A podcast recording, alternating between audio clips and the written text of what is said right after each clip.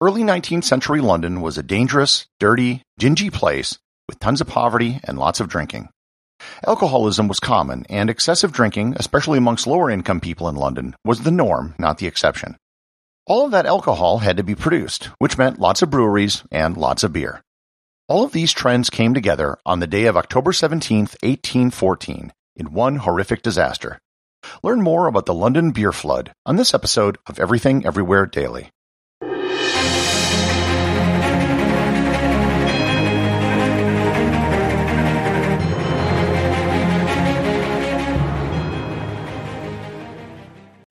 This episode is sponsored by ButcherBox.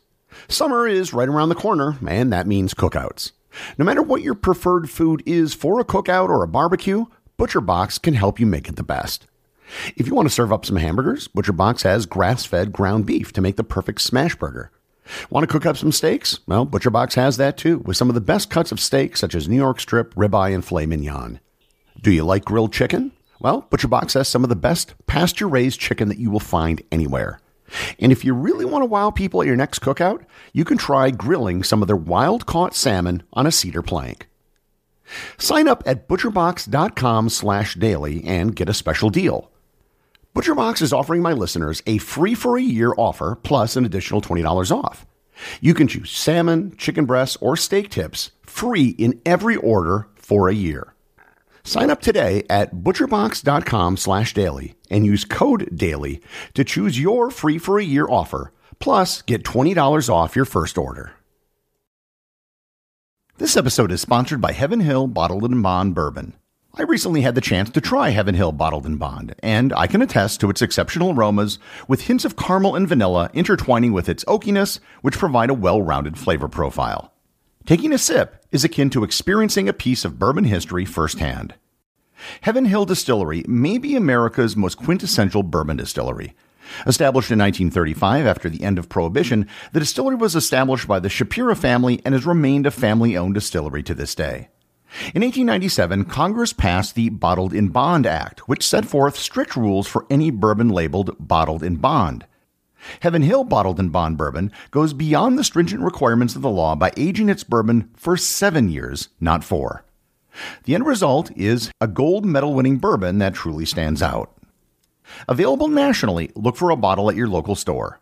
Heaven Hill Bottled in Bond. Heaven Hill reminds you think wisely, drink wisely. Hello, my name is Talia Smith, the host of Once Upon a Time, a storytelling podcast.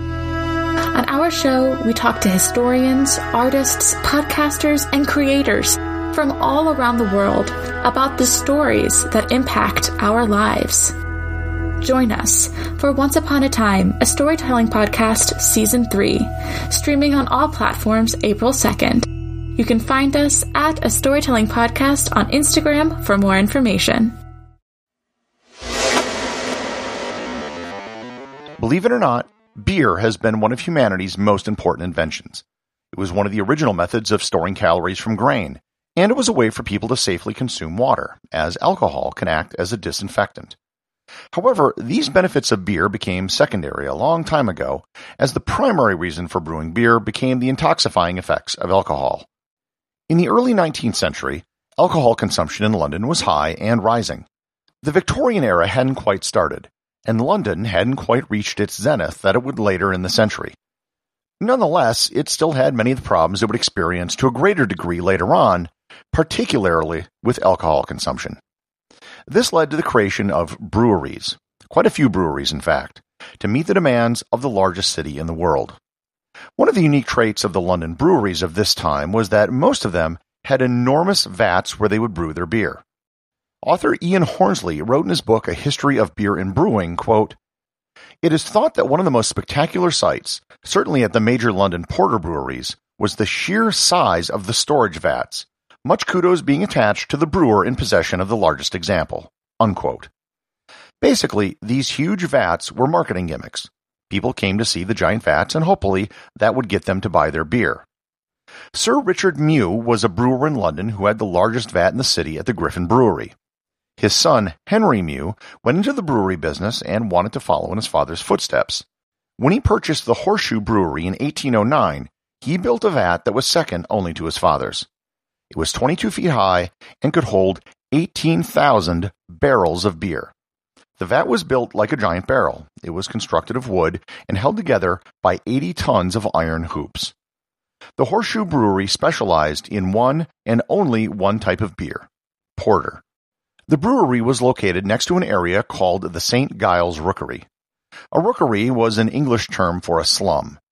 The St. Giles Rookery was one of the worst areas in London in terms of crime at the time, and one author called it, quote, a rendezvous of the scum of society, unquote. The day which is relevant to this story is October 17th, 1814. One of the foremen at the brewery noticed that one of the metal bands on the aforementioned giant vat had slipped. This wasn't a frequent occurrence, but it also wasn't unheard of. The normal procedure was to just address the problem the next day, which is what one of the owners of the premise told him to do. The vat, however, was unusually full at the time. Moreover, the porter which was in the vat was fermenting, which created gas which put pressure on the sides of the vat. About an hour after the loose metal band was reported at about 4:30 in the afternoon, there was a massive crash. The vat had burst, and an estimated 300,000 gallons of beer crashed out. The explosion of beer knocked off the stopper on a nearby vat, which caused it to drain into the beer flood. A 15 foot high wave of beer rushed into the St. Giles Rookery. The wave hit a mother and her daughter that were having tea.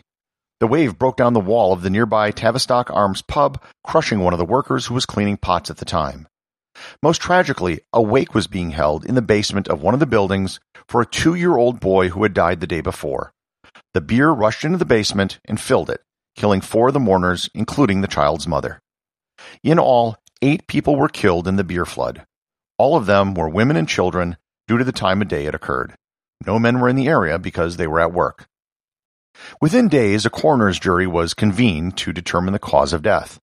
They determined that the cause of death was, quote, casually, accidentally, and by misfortune.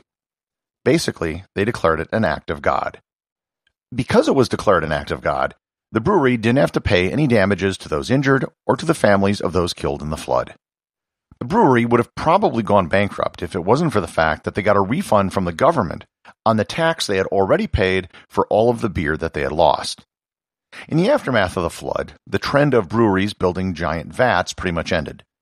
Brewing vats turned to concrete instead of wood, which wouldn't catastrophically collapse like a wooden vat could. Many of the newspapers of the time began running rumors of people rushing to the flood site with pots and pans to collect the free beer. Most of this came from the fact that the victims of the flood were Irish, as were most of the residents of the St. Giles Rookery. However, there's no evidence that this actually happened after the accident. The Horseshoe Brewery itself was demolished in 1922, and it's now the home to the Dominion Theatre, which hosts West End musicals and plays. You won't find any plaques or memorials in the area about the flood. The only thing which honors the event which took place on 1814 is a nearby pub called the Holborn Whippet. Every year on October 17th, they serve a special beer flood porter to commemorate the event. Executive producer of Everything Everywhere Daily is James Makala. The associate producer is Thor Thompson. Remember to leave a five star review to get your review read on the show. They can be left at Apple Podcasts, Podcast Republic, or wherever you listen to the show. Also, you can help support the show over at patreon.com. Patrons can get merchandise like t-shirts and hoodies, as well as having direct access to provide suggestions for future episodes.